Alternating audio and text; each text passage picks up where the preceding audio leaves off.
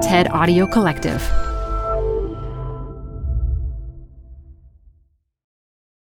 Hi, I'm Debbie Millman. Canva is great for designing visual content for work, no matter what industry or department you work in. Now, your next presentation with Canva Presentations. Start with a professionally designed template and use it as a springboard for your design.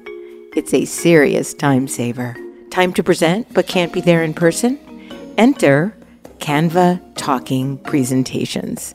Record yourself presenting and add your talking head to your slides so your audience can watch your perfected presentation anywhere, anytime. Start designing today at canva.com. Designed for work.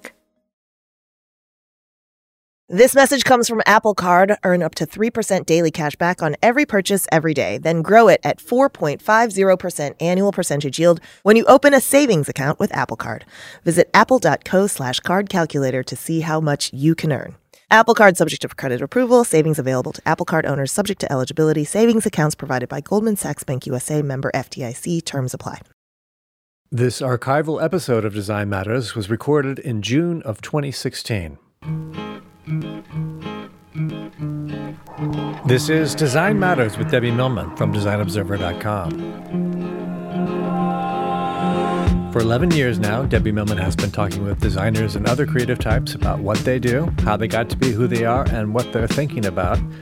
On this podcast, Debbie Millman talks with Alain de Botton about love and sex. My view of human nature is that all of us are only just holding it together in various ways, and that's okay. And we just need to go easy with one another, knowing that we're all these incredibly fragile beings. Here's Debbie Millman. The art of travel, the pleasures and sorrows of work, how to think more about sex, how Proust can change your life. These are just some of the titles of books by the prolific Alain de Botton.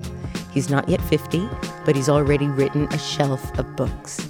They're about our lives and how to live them, and they are graceful, witty, and wise. Alain de Botton is also a novelist.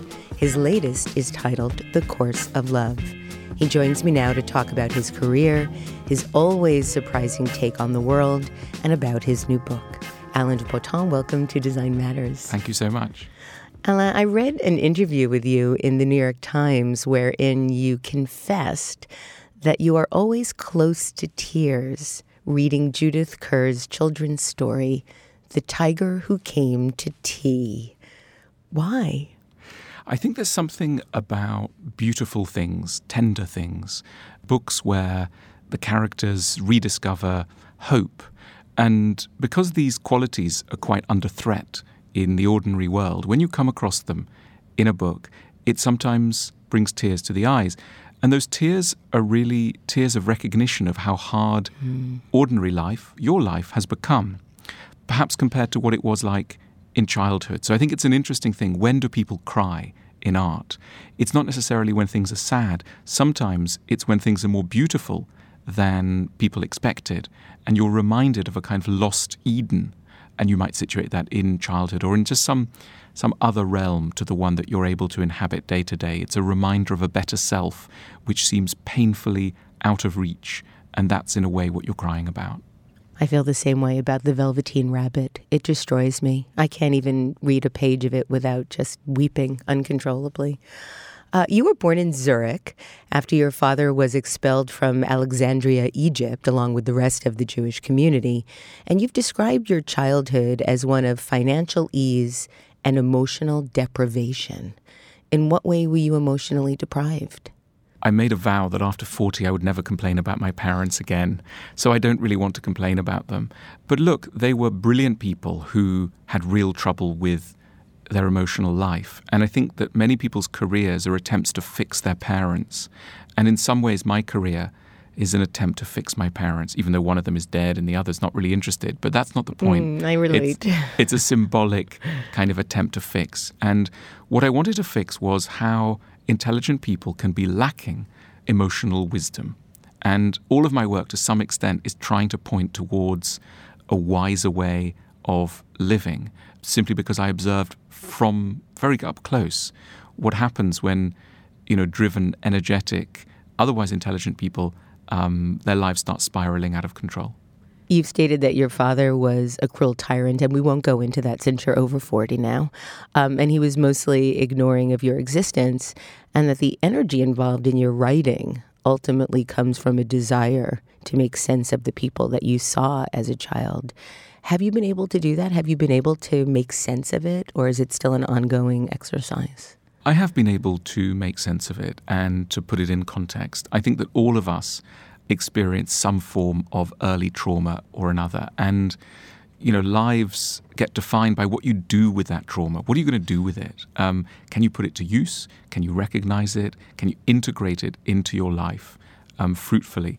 And looking back, I think, given the cards I was dealt, you know, I've done that more or less on a good day. And that's a source of satisfaction to me. Interesting that you say on a good day. I understand that feeling where you're always sort of aware of the trauma, and some days it just seeps through, bubbles back up, and destroys everything. My, my, my, view of human nature is that all of us are only just holding it together in various ways, and that's okay. And we just need to go easy with one another, knowing that we're all these incredibly fragile beings, and um, human nature is, is perverse, bizarre, um, always perplexing. Before you became a writer, I understand you had an interest in making film documentaries, but you found it to be incredibly hard, very expensive, and you realized that you didn't have the courage to keep battling away at it. Why? I'm a people pleaser. I'm not very good at sort of upsetting people. And filmmaking often requires you to have an incredibly powerful vision and a way of upsetting and manipulating a lot of people around you to accept that vision. And I just couldn't do the two because I have a very strong vision, and yet I want to sort of keep other people happy. And so writing seemed a much better way because you can do it on your own. You don't need to persuade large numbers of people.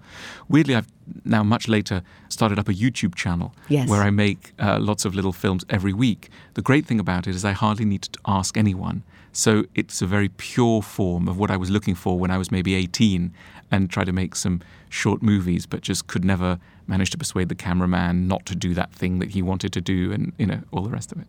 You studied history at Cambridge University and went on to get a master's degree in philosophy at King's College in London, and then began a PhD program in philosophy at Harvard, which you eventually discontinued. What were you imagining at that time you wanted to be?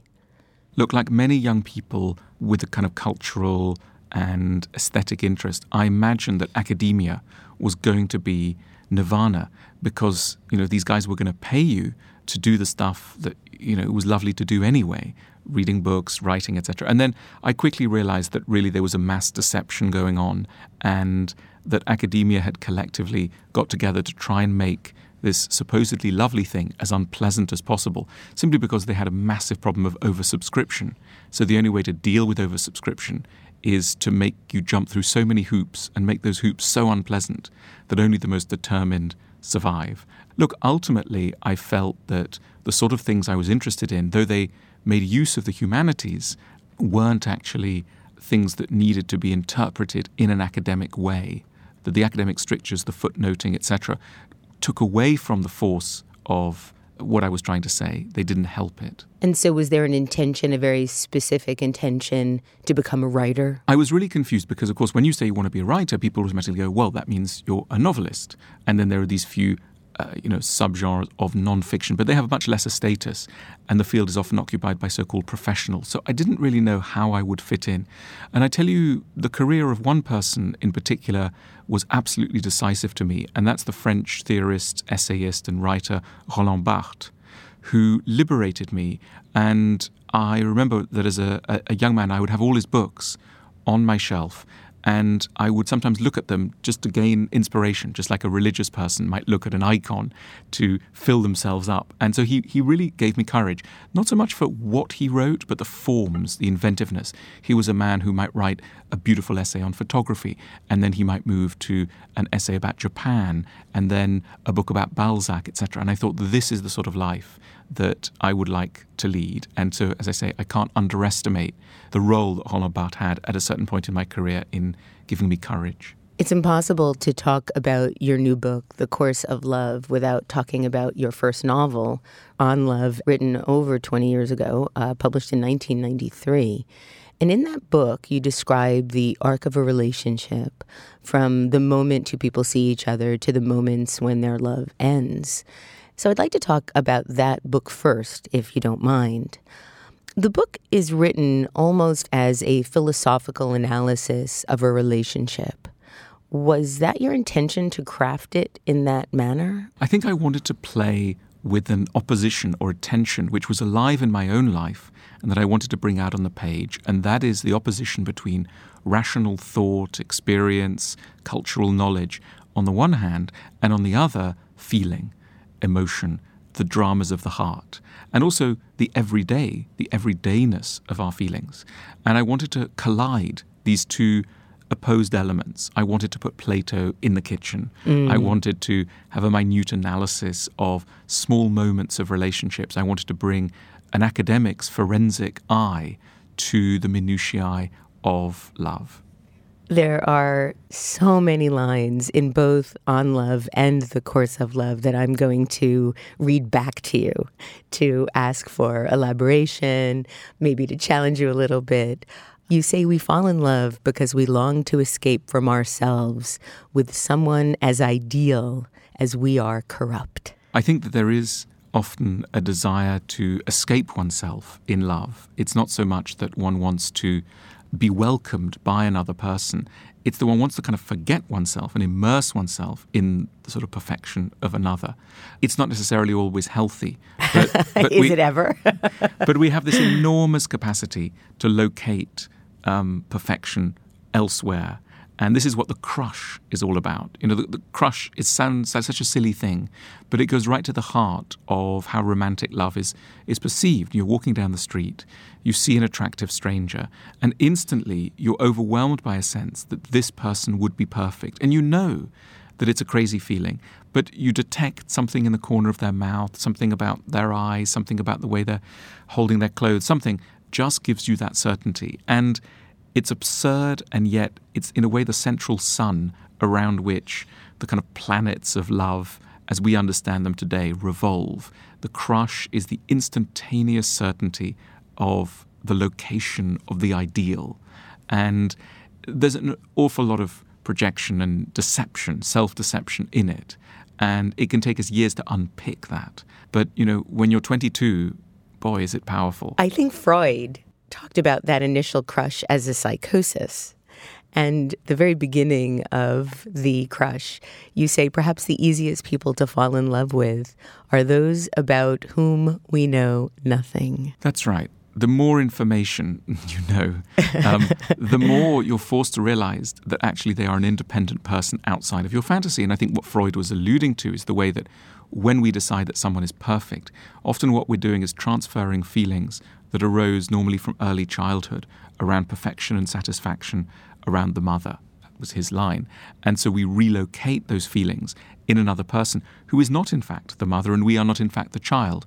But that's why the less information there is, the more our unconscious can kind of hold on to this rather peculiar piece of emotional trapeze work in your book, How Proust Can Change Your Life, you ask this question in the chapter, How to Be Happy in Love. How long can the average human expect to be fully appreciated?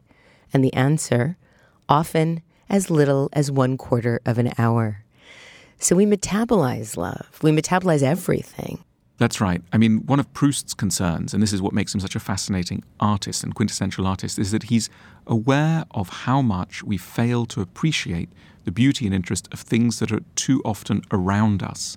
And he understands art as a mechanism that can restore beauty and interest to things that have been unfairly neglected. And, and that's how he reads the history of art. So when he reads the Impressionists, for example, he understands that these are people who looked at ordinary scenes, wind blowing through a tree or a bunch of asparagus on a sideboard, and they were able to reawaken us and he very in a very humane and fascinating way his argument is we shouldn't go and appreciate simply the works of art at the Louvre or the Musée d'Orsay. What we should do is learn art's general lesson, which is its power to reanimate our relationship with the world. You often speak of the importance of understanding one's own psychology Are there questions that you ask yourself that help guide you to better understand your own psychology with regards to love and work? Do you go to analysis? Do you examine that for yourself? I've been to analysis for many years um, and think it's a tremendous discipline because what it does is to give you a tool um, with which to understand yourself because another person's interest and curiosity makes you more interesting to yourself. I mean, the very fact that you're asking me these questions, for example, now, is forcing me, leading me to go into my own mind. Normally, one hovers on the outside of consciousness. When there's a somebody asking questions and listening carefully, you travel inside, and that is what therapy can help you to do. But it's not the only thing. I mean, there are versions of therapy that one does on one's own, including having a hot bath, or going on a country walk, or simply lying in bed with a pen and paper and downloading the contents of one's mind. Um, all these are forms of mental self investigation. Alain, you pose a question why do we kiss people? Why do we kiss people? My question to you why do we kiss people? This is a question that really goes to the heart of what is sex about? And at one level, sex is, you know, looked at from 30,000 feet, a highly peculiar thing. There's so much interest in touching bits of somebody else's body and, and why? Why, you know, let alone rub lips and hold hands and what, what's going on here? And the way I read it is I think that what makes sex exciting is really the sense of someone allowing you into their life. And the backdrop to sex is loneliness, a feeling of our unacceptability and our sort of alienation from others. You can analyze almost any so called sexy situation through that lens. You know, why is it interesting to be kissed or to kiss? It's because normally people's mouths are such an area of taboo. They're so central through space through which we speak and eat and breathe, and yet to be inside somebody else's mouth is just well, it sounds revolting. um, and um, until, yeah, we don't really like dentists very yeah, much, do we? We don't like dentists. It's it's intensely private, and to give somebody permission to be there, it's a way of saying I accept you in my life, and that isn't just psychologically interesting. That then becomes erotic, but I think the psychological excitement is what comes first. Eroticism is really the physical manifestation of psychological excitement. You know, oral sex, for example. Again, what's going on there? Why would that be particularly exciting? It's exciting because it's permission. It's like the so called dirty, shameful, private side is being accepted and witnessed by another person. And this is a vital corrective to haunting feeling of loneliness which pursues all of us all the time. But it's interesting that the behavior or the act of sex in in many cases in relationships helps cement that relationship and create an intimacy and a exclusivity and that has very little to do with procreation especially if you're not in a heteronormative relationship. That's right. And and of course sometimes it leads people to impatience and to a feeling of why does this act need to be so sacred? Why can't we just share it with lots of people? And well, that's the center of polyamory now exactly. as well. And our age is impatient and is looking for answers. And before there was polyamory, there was free love, and you know, th- there's always been a wing, a side of human nature that goes, well, essentially, it's in rebellion against possessiveness and jealousy. I almost think that it's like trying to argue with the waves. I mean, they will be stronger than you. And, you know, you go out there and try. But I think we have to accept jealousy as a demented force that is within us. And we can't reason with it. But, you know, there is a real difference between playing tennis with someone and having oral sex with someone. It may not look it and it's, it's in a way seems a bit arbitrary, but um, let's not get too reasonable about it. There is a difference. There's also a big difference with who we bring to that room where we are having our oral sex because it seems in both on love and the course of love, and certainly my own experiences of love, the person you bring to that early relationship is not the person that you are. And you write, every fall into love involves the triumph of hope over self knowledge. We fall in love hoping we won't find in another what we know is in ourselves all the cowardice, weakness, laziness, dishonesty, compromise, and stupidity. We throw a cordon of love around the chosen one and decide that every everything within it will somehow be free of our faults. And then you go on to say, what is so frightening is the extent to which we may idealize others when we have such trouble tolerating ourselves. That was me at 22. Where do we go from there? and I think this is my, my latest thought on this is that I think that there are relationships which force you to be fully acquainted with the most damaged and difficult sides of another person. And those are what one would call a marriage or a long term relationship or a real commitment, especially when there are children. You then cannot escape it. You can't edit yourself in front of another person. The constraints of it, you're sharing the bathroom, you're sharing the bedroom, you're with each other all the time. There is nowhere to go. And one way to interpret that is to say, well, uh, then you're seeing the real person. And so, in a way, that's great. But I, I also want to hold on to the idea that sometimes we should be allowed to edit ourselves and that there could be relationships where two people decide that they don't necessarily want to expose one another to the full extent of their disturbances, that they may want to say, let's call it a day. You know, we've, we've, uh, we spent three days together. Let's see, I'll next see you in five days. I just need a little time. And rather than this being an abandonment of love or an abandonment of intimacy, it could be seen as a desire to protect your partner from your more damaged and damaging sides. It seems at the beginning of many relationships, and certainly in both of your novels, the characters not only want to edit, but also create a persona that will best excite and entice the other person. And you state that as they are falling in love and attempting to make the best possible impression on each other, this question is posed How can I abandon my true self unless I know what false self to adopt? I think there's a real tension in love, at the beginning of love particularly, between the desire to be honest about who one is and the desire to win the affection of another person. And of course, ideally, we can both be honest and loved for being honest. That's the dream. But for many of us, perhaps most of us, there can be moments of conflict where we think, well, if I am totally honest, I will sacrifice the affections of another. And, you know, we're all quite skilled, I think, at swerving away from the challenges of honesty, maybe for good reasons. Um, this happens particularly around sex, where you know, many of us just in the early days don't want to frighten our partners. We don't want to. we don't want to ignite their jealous sides. So we edit ourselves, and it happens around lots of things. We may not want to reveal how much time we want to spend away from them, or indeed how much time we want to spend with them. And it's touching. It's also very dangerous.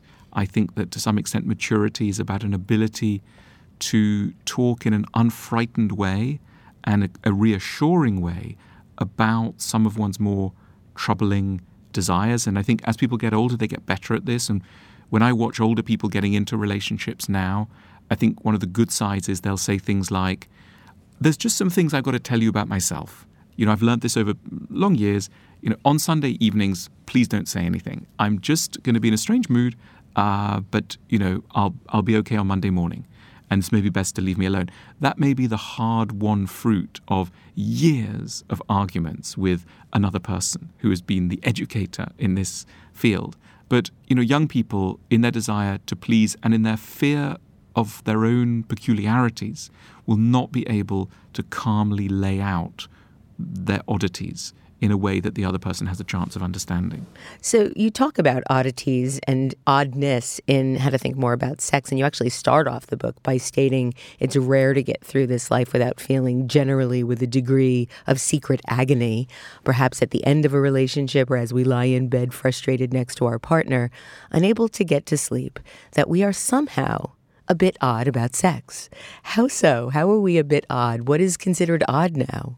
The challenging thing is that we tend to feel that we live in a liberated age and that therefore it's especially odd to feel that sex is a bit odd. And that's a very unhelpful backdrop. You know, at least the Victorians knew that they were a bit messed up um, about sex and the sex was kind of weird and undiscussable. But we think it should all be easy. I think human sexuality remains really very challenging in some of the things that it drives us towards. Many of our sexualities are at odds with who we are in the rest of our lives. In what way? How well, so? So, somebody who is maybe very democratic, committed to egalitarianism, to the respect and dignity of all humans, may want to enslave someone and treat them extremely badly in a sexual scenario. And this could sit so oddly with the rest of their commitments that they literally think that they've been visited by a kind of madness, or someone who's extremely committed to being able, self possessed, self directed, may find that in a sexual scenario, they want to be someone's slave. They want to surrender entirely. Um, and again, this can be extremely frightening, particularly if you're quite young and you just you recognize this in yourself that this is what excites you. Our societies have done amazing things about recognizing lesbian and gay desires and legitimating them and describing them and describing them to ourselves and to others. But in a way, this is only one part of an enormous spectrum of human sexuality that still lies outside that very punishing normative sense of you know what is usual and what is normal. Why do you think that the politics of BDSM is so prevalent now, more than ever before. People are talking about it. I don't think it has anything to do with Fifty Shades of Grey. I think that was just an interesting timing tipping point. But it seems to me that the politics of polyamory, the politics of surrendering or dominating, all of these things now have a strong resonance in culture. Do you, do you see a, a reason why that's happened? Well, I think it's it's the ongoing kind of liberation of the human spirit as we tackle ever more subjects which had previously lain in the darkness and try and find a public conversation to have around them, an unshamed account of what it is that people may want. I think people are also, you know, there's a general realization that things that were seen as very much on the margins of human desire actually may lie quite close to almost a kind of a norm. Um, and one has to go, of course, very carefully because issues of power are so troubling in the outside world, in the world outside the bedroom. And so I think there's been an attempt just to sort of say, well, where do we go from here? How do we how do we stop this just simply being abuse? Um, and I think that's the search for it, a kind of an evolved way of talking about some pretty nuanced desires that are on the edge of things that can seem pretty frightening. You say that few of us are remotely normal sexually, and I'm not even sure what normal means anymore. And that's right. Our desires, and we can thank Freud for this, of course, emerge from childhood and are reflections of all sorts of uh, commitments and ideas um, I, I, think to some extent Freud was guilty of making sexuality seem too weird. Um, I have a friend who's very interested in in men who wear unshowy but elegant old timepieces on their wrists, and she finds this sexually exciting. Now, one could go, well, you know, where do we go with that thought? Like many fetishes, it's often linked to a desire for something quite logical, really, in that person's life. What that person wants is a certain sort of manliness that she associated with her father and a sort of watch that he used to wear. It's not the father she wants, it's the qualities she associates with her father that are embodied in that watch. And the watch becomes a sexual object, and she wants to integrate the watch into a sexual game. And going to seem very perverse. It's not at all. It's what we try and do often in sexual games is um, articulate bits of our own utopia, bits of our own utopic desires, how we want the world to be. We want the world to be a place where there are more gentle older men who have a thoughtful, um, conversational relationship with women, you know, and that's going to latch onto the watch. So that becomes the symbol, and then you want to have sex with someone wearing the watch or even with the watch itself. It sounds a little odd, but it's in fact quite logical. And you, you can analyze so many so called fetishisms like this. I mean, take the phenomenon of spitting, the desire that some people have to spit on a partner. You go, well, what on earth is that? Now, think about how little children are taught from a very young age that spitting is the worst thing to do, um, that that's really a horrible thing to do. Imagine being in a safe zone with a partner and that you are able to show your contempt for your contemptuous sides and nevertheless not censored for them. You know, we, we grow up having to be good boys and girls, and that's quite punishing. And one of the things I think we want from sex is a release from that pressure to be a good boy or girl. We want to be seen as good, but not having to be good in any kind of overly punitive way. So being bad yet accepted is a really strong sexual fantasy. But again, it's not just a sexual fantasy, it's a human fantasy. It's how we want someone else to treat us. Do you feel that every relationship or most relationships have an aspect of trying to repair a previous childhood trauma embedded in them? Yes, definitely. And this is why many relationships are incredibly conflictual. They have a lot of conflict in them because, you know, somebody who's got trouble reconciling the physical and the mental, or uh, you know, affection and work, or whatever it may be, may may choose a partner who represents some of these, who's interestingly situated around some of these tensions. And then the challenge is, can they together heal that area? Can can they use their partner, the partner, as a tool with which to go and fix something? And unfortunately, most of the time, what happens is people just blame the other for mm. a dynamic that's in them and that's in their past, and they punish them, and two people don't grow, and you know mostly that happens. Speaking of normal and speaking of things that mostly happen, um, I never felt so understood in a book that I've ever read, and hence more normal um, when reading The Course of Love. I originally read your first novel, On Love, because I read that it was a prequel of sorts to The Course of Love. So I started to read The Course of Love, wondering where the characters in On Love were Chloe and her narrator boyfriend. And I was confused when they weren't readily apparent on page one. On page six, I realized that Chloe was a flyby mention as one of the main character's past girlfriends. And suddenly I realized that Rabih Khan, the protagonist of The Course of Love, was the narrator of On Love all along. So well done. That was really clever. there are some similarities to Chloe and Kirsten, Rabih's wife, in The Course of Love. They both bite their nails, they both have imperfect teeth.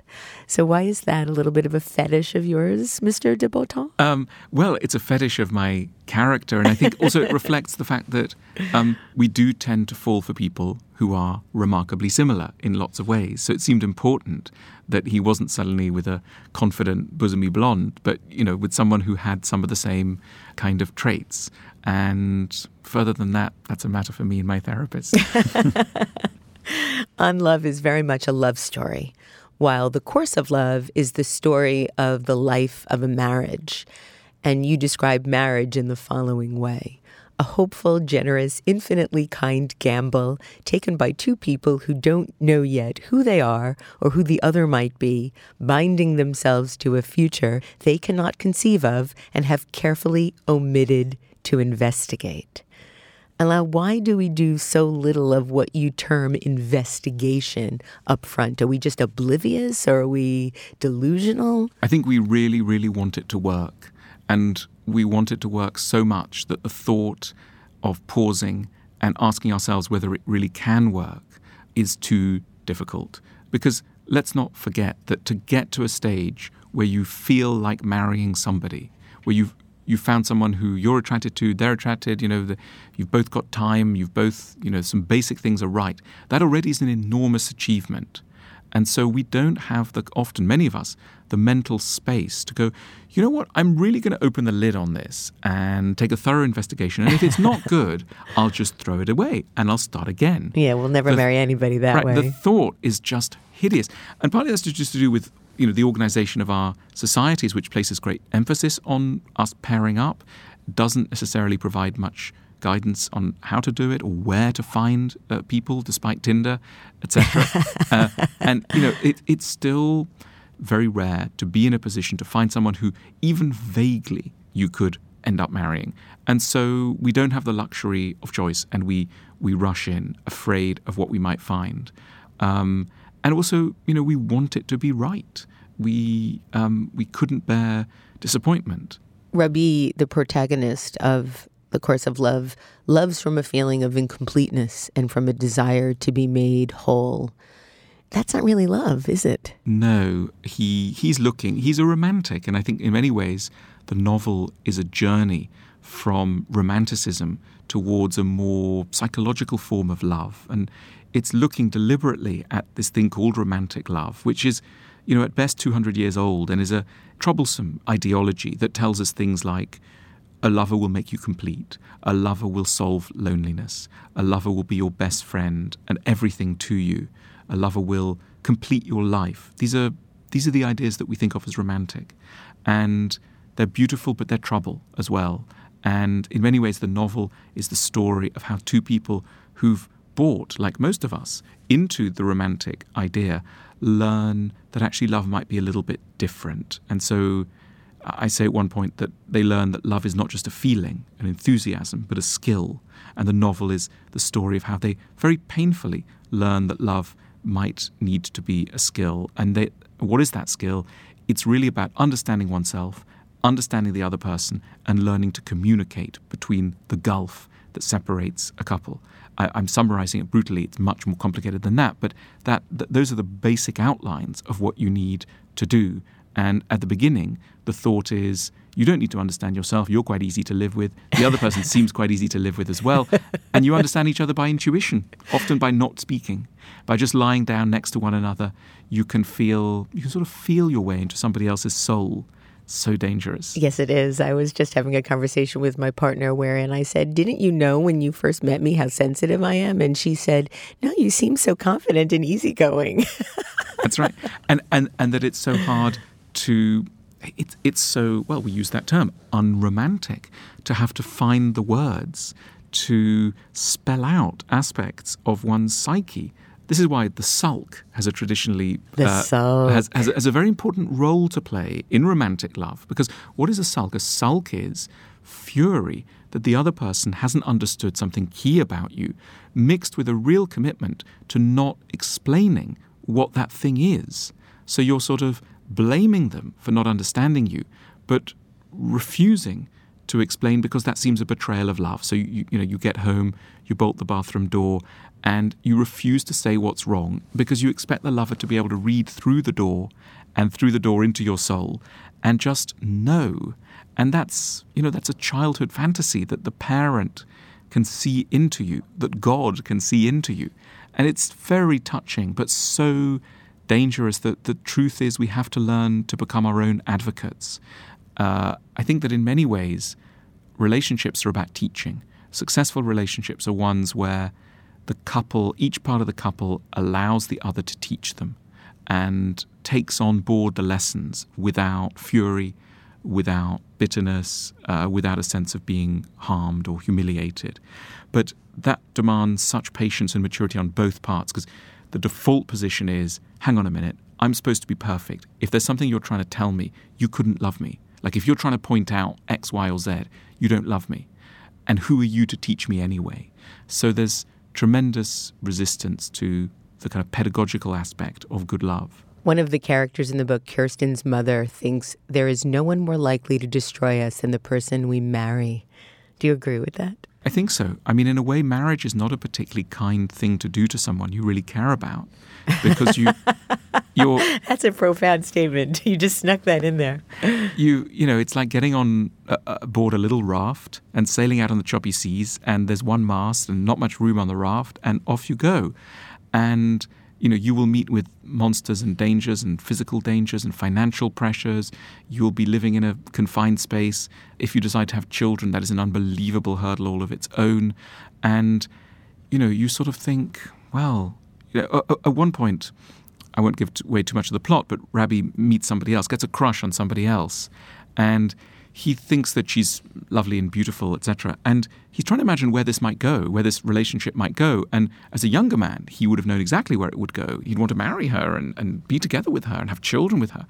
And he suddenly thinks, my goodness, that would be such an imposition on her.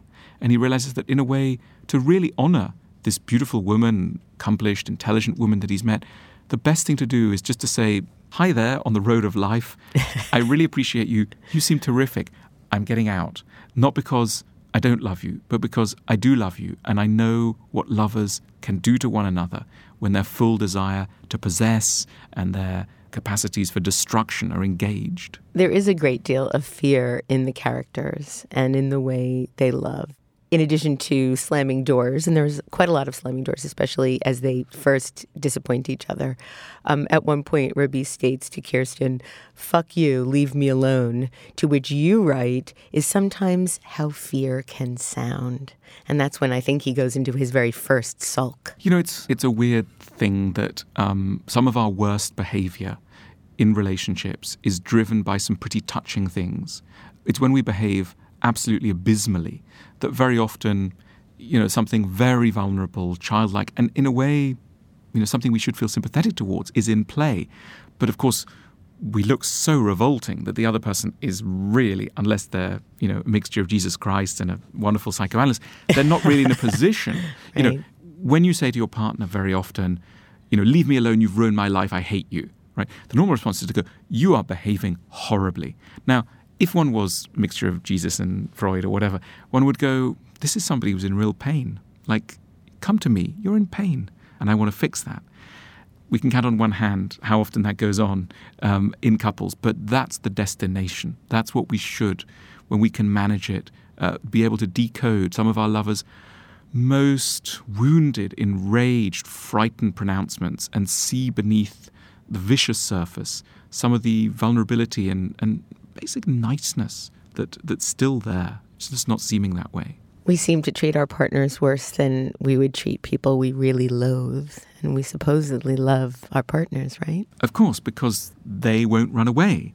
And this is the sort of irony of, of, of love that um, love gives us the security to um, demonstrate and reveal all kinds of dynamics that are really troublesome that we hide from everybody else. So you know, if you eavesdrop on most couples, some of the things they say to one another, you think these people are so nice in the rest of their lives. They're civil, patient, they forgive, etc. And suddenly, what's going on in the couple? They, they, you know, cannot believe it. And the reason is they're revealing the more damaged sides of themselves, which we all have because love has made them secure enough to, to allow right. that. So, so a person has to feel safe around someone else in order to be that difficult, right? That's right. That's right. That's right. before a child, you write how before a child can throw a tantrum, the background atmosphere needs to be profoundly benevolent. Absolutely. I have daily demonstrations of this with my own children who um, sometimes behave in absolutely foul ways. And I once said to my son, who's 11, my older son, who's 11, I said to him, You know, I never behaved like this with, towards my father, as he sort of said something quite vile to me. And he said, Well, that's because I know you love me. And I thought, wow, well, he's got a bullseye there. And, and you know, that is also some of the paradox of modern parenting that we are, you know, most modern parents spend an inordinate amount of time trying to reassure their children that they are loved. And in return, they'll get some pretty awful behavior back because, well, you've shown you can take it. What's interesting about how parents love their children becomes apparent when Rabih starts thinking. Actually, I think Kirsten is watching Rabih with their child and observes that the love that he's showing his daughter might actually challenge her in the future because she's never going to find somebody, a partner, to love her quite in the same safe way her father does. That's right. And of course, but she also goes on to observe that you know, in later years, the daughter Esther might turn around to her partner and go, "Why aren't you, you know, warm and nice? Why can't you love like my father?" And, and yeah. actually, the true answer is to this man who maybe is behaving quite badly. The true answer is, well, yes. I, you are just like my father, just not the kind of bitter side of my father that he ever showed me. Right. You say that if we're not regularly deeply embarrassed by who we are, the journey to self knowledge hasn't begun. What bad habits and types of self sabotage do you think deprive us from self knowledge in work and in love? We've all got such an investment in seeming more or less sane and normal and not, you know, in avoiding humiliation. Um, and so, you know, many relationships have got a lot of struggles where we need to appear authoritative. It's like, where are we going to go for Christmas? Or, you know, what, what kind of couch should we buy? And we want our own voice heard. But at the same time, there's so much about us that requires real vulnerability to admit that you've got some sides to you that require real generosity of interpretation. You know, when people say things like, oh, so and so's afraid of intimacy, a fear of intimacy is so normal and natural. Um, of course, we're afraid of intimacy. Intimacy is really frightening. It's not some sort of weird oversight. So we need to be kind of kindly and patient with that fear. Um, it's coming from a very legitimate place. We need to spend most of our lives very defended. And then true partnership involves taking down the defenses. But you know, no wonder we can't necessarily do that with total flexibility and speed all the time. At the end of the course of love, you declare, we don't need to be constantly reasonable in order to have good relationships. All we need is to have mastered is the occasional capacity to acknowledge with good grace that we may, in one or two areas, be somewhat insane. I think a lot of how relationships go is not to do with so much what people do with one another and, and, and inflict on one another as to the story they're able to explain about what they're doing. So if someone is aloof all weekend and a bit strange, but then they're able to explain why, and they they say, well, you know, it was actually like this, and this is the reason, etc. You can forgive that very quickly. I think often what's really hurtful is puzzlement. We simply cannot understand where hurtful behavior is coming from. So that's why, yes, in the novel I say the two characters are always going to have flaws, but what they get better at doing, and this is part of their journey, they get better at explaining how they're difficult. So uh, Kirsten understands where some of her slightly unusual behavior around love comes from. So does Rabih. They, they just become better able to go, you know, that thing's happening in me. I'm giving you a little bit of a warning. You're not getting the full brunt of my disturbed state because I'm able to put a kind of meta narrative. And this is what one could call a kind of therapeutic relationship or a therapized relationship, where two people are just better able to give each other a, a manual for how the other works. And that is an immense gift, the greatest gift that you could give to somebody you're trying to live with. That's interesting that you use the word manual. Reading The Course of Love was revelatory for me. It almost felt like you had um, gone into my head and revealed all of my self delusions and, and my own issues. And it really taught me quite a lot. It is a wonderful way of looking at another relationship and feeling not so alone in, in the way that you create your own dynamics.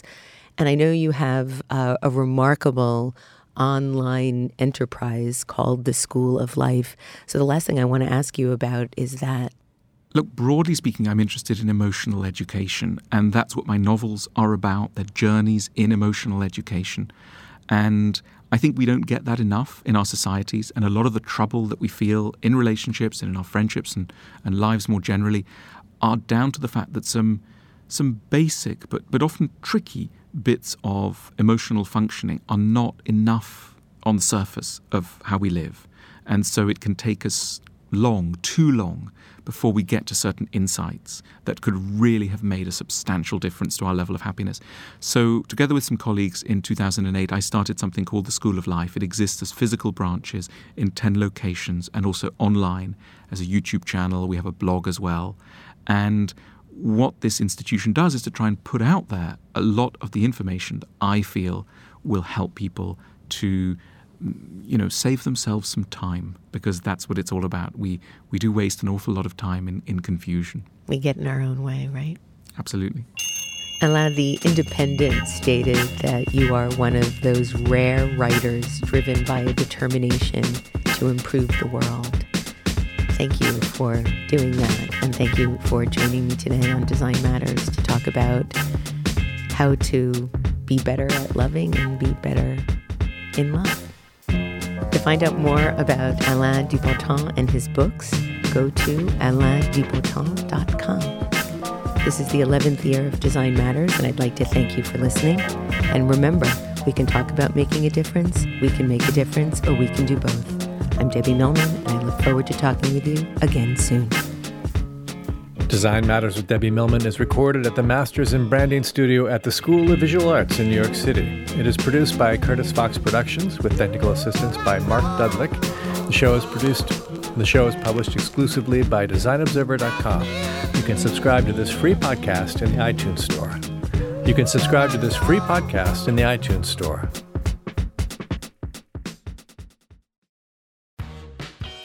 You're growing a business and you can't afford to slow down. If anything, you could probably use a few more hours in the day. That's why the most successful growing businesses are working together in Slack. Slack is where work happens, with all your people, data, and information in one AI powered place. Start a call instantly in huddles and ditch cumbersome calendar invites. Or build an automation with Workflow Builder to take routine tasks off your plate, no coding required. Grow your business in Slack. Visit slack.com to get started.